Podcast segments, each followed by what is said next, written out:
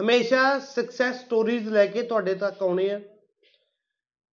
ਜਿਹੜੀਆਂ ਕਾਫੀ complicated applications ਹੁੰਦੀਆਂ ਨੇ ਜਾਂ ਕੋਈ ਰਿਫਿਊਜ਼ਡ ਕੇਸ ਹੁੰਦੇ ਆ ਜਦੋਂ ਉਹ ਅਪਰੂਵ ਹੁੰਦੇ ਆ, ਤਾਂ ਮੇਰੀ ਕੋਸ਼ਿਸ਼ ਰਹਿੰਦੀ ਹੈ ਉਹਨਾਂ ਦੀ ਡਿਟੇਲ ਮੈਂ ਤੁਹਾਡੇ ਤੱਕ ਲੈ ਕੇ ਆਵਾਂ।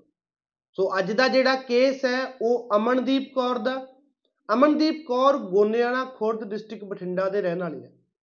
ਅਮਨਦੀਪ ਕੌਰ ਨੂੰ ਅੱਜ ਕੈਨੇਡਾ origignal ਪਾਸਪੋਰਟ ਰਿਕੁਐਸਟ ਆਉਂਦੀ ਹੈ ਸਟੱਡੀ ਵੀਜ਼ਾ ਦੀ ਐਂਡ ਇਹ ਪਾਸਪੋਰਟ ਰਿਕੁਐਸਟ ਦੋ ਰਿਫਿਊਜ਼ਲ ਤੋਂ ਬਾਅਦ ਆਉਂਦੀ ਹੈ।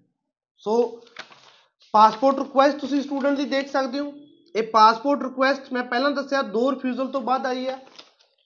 ਕਿਤੇ ਨਾ ਕਿਤੇ 2023 ਤੋਂ ਹੀ ਜਿਹੜਾ ਇਮੀਗ੍ਰੇਸ਼ਨ ਇਮੀਗ੍ਰੇਸ਼ਨ ਦਾ ਜਿਹੜਾ ਰੁਖ ਹੈ, ਉਹ ਰਿਫਿਊਜ਼ਲ ਵਾਲੇ ਕੇਸਾਂ ਨੂੰ ਲੈ ਕੇ ਪੋਜ਼ਿਟਿਵ ਹੁੰਦਾ ਦਿਖ ਰਿਹਾ।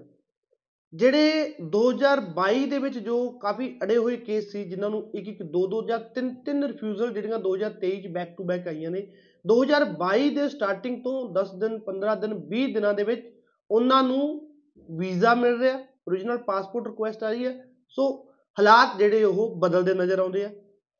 ਅਮਨਦੀਪ ਕੌਰ ਦੀ ਐਜੂਕੇਸ਼ਨ ਦੀ ਗੱਲ ਕਰੀਏ, ਇਹਨਾਂ ਨੇ ਐਮਏ 2018 ਦੇ ਵਿੱਚ ਕੀਤੀ ਹੈ ਵਿਦ 65% ਉਸ ਤੋਂ ਬਾਅਦ 6.5 ਨਾਟ ਲੈਸ ਦੈਨ 6.5 ਇਹਨਾਂ ਦਾ ਐਕਸਪੀਰੀਅੰਸ ਹੈ ਹੁਣ ਐਮਏ ਬੇਸ ਤੇ ਕੋਈ ਵੀ ਪ੍ਰੋਗਰਾਮ ਕੈਨੇਡਾ ਦੇ ਵਿੱਚ ਨਹੀਂ ਆ। ਈਜ਼ੀ ਕੋਈ ਪ੍ਰੋਗਰਾਮ ਨਹੀਂ ਮਿਲਦਾ। ਕਾਫੀ ਮਿਹਨਤ ਕਰਨੀ ਪੈਂਦੀ ਹੈ ਬਟ ਪਲੱਸ ਪੁਆਇੰਟ ਕੀ ਸੀਗਾ? ਅਮਨਦੀਪ ਦਾ 2018 ਤੋਂ ਬਾਅਦ 2022 ਤੱਕ ਟਿਲ ਡੇਟ ਤੱਕ ਇਹਨਾਂ ਦੀ ਜੌਬ ਹੈ। ਜੌਬ ਦੀਆਂ ਜਿਹੜੀਆਂ ਰਿਸਪੌਂਸਿਬਿਲਟੀਆਂ ਆ, ਉਹ ਕਿਤੇ ਨਾ ਕਿਤੇ ਐਚਆਰ ਦੀ ਫੀਲਡ ਦੇ ਨਾਲ ਮੈਚ ਕਰਦੀਆਂ।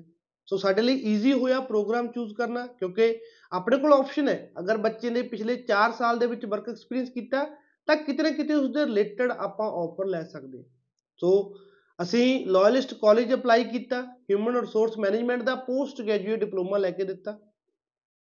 ਐਪਲੀਕੇਸ਼ਨ ਕਿਉਂਕਿ ਰਿਫਿਊਜ਼ਡ ਕੇਸ ਸੀ, ਬਹੁਤ ਸਟਰੋਂਗ ਕੀਤੀ।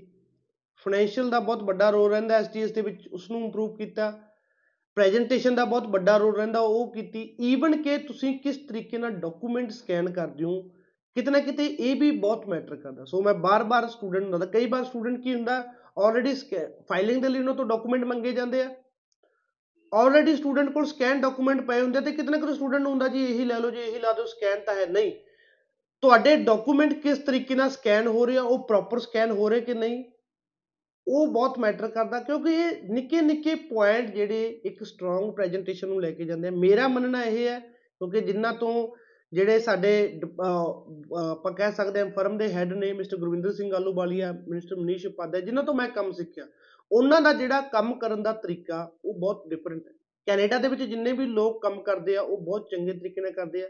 ਸੋ ਇੱਕ ਡਾਕੂਮੈਂਟ ਤੁਸੀਂ ਕਿਸ ਤਰੀਕੇ ਨਾਲ ਸਕੈਨ ਕਰ ਸਕਦੇ ਹੋ, ਉਹ ਵੀ ਡਿਸਾਈਡ ਕਰਦਾ ਕਿ ਤੁਹਾਡਾ ਵੀਜ਼ਾ ਆਊਗਾ ਜਾਂ ਨਹੀਂ ਆਊ ਇੱਕ ਤੁਸੀਂ ਪਾਸਪੋਰਟ ਸਕੈਨ ਕਰ ਰਹੇ ਹੋ, ਇੰਨੀ ਸਪੇਸ ਉੱਪਰ ਛੱਡੀ ਐਨੀ ਨੀਚੇ ਛੱਡੀ ਹੈ ਸੋ ਉਹ ਸਿੱਧਾ ਵੀ ਨਹੀਂ ਹੈ।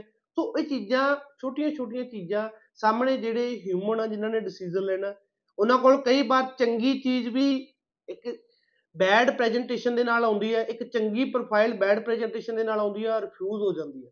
ਉੱਥੇ ਇੱਕ ਮਾੜੀ ਜਾਂ ਐਵਰੇਜ ਪ੍ਰੋਫਾਈਲ ਸਟਰੋਂਗ ਪ੍ਰੈਜੈਂਟੇਸ਼ਨ ਦੇ ਨਾਲ ਆਉਂਦੀ ਉਹ ਤਾਂ ਵੀਜ਼ਾ ਆਉਂਦਾ ਸੋ ਇਹ ਚੀਜ਼ਾਂ ਦਾ ਬਹੁਤ ਧਿਆਨ ਰੱਖਣਾ ਚਾਹੀਦਾ। ਅਮਨਦੀਪ ਕੌਰ ਦੀ ਵੀ ਪ੍ਰੈਜੈਂਟੇਸ਼ਨ ਅਸੀਂ ਕੁਝ ਇਦਾਂ ਹੀ ਸਬਮਿਟ ਕੀਤੀ ਸੀ। ਐਪਲੀਕੇਸ਼ਨ 21 ਦਸੰਬਰ ਨੂੰ ਸਬਮਿਟ ਹੋਈ 13 ਦਸੰਬਰ ਨੂੰ ਵੀ 13 ਜਨਵਰੀ ਵੀਜ਼ਾ ਅਪਰੂਵ ਹੁੰਦਾ। ਟੋਟਲ ਆਪਾਂ ਕਹਿ ਸਕਦੇ ਹਾਂ ਵੀ 22 23 ਦਿਨਾਂ ਦੇ ਵਿੱਚ ਕੇਸ ਅਪਰੂਵ ਹੋਇਆ। ਮੈਂ ਸਾਰੀ ਫੈਮਿਲੀ ਨੂੰ ਬਹੁਤ ਬਹੁਤ ਮੁਬਾਰਕ ਦਿੰਦਾ। ਧੰਨਵਾਦ।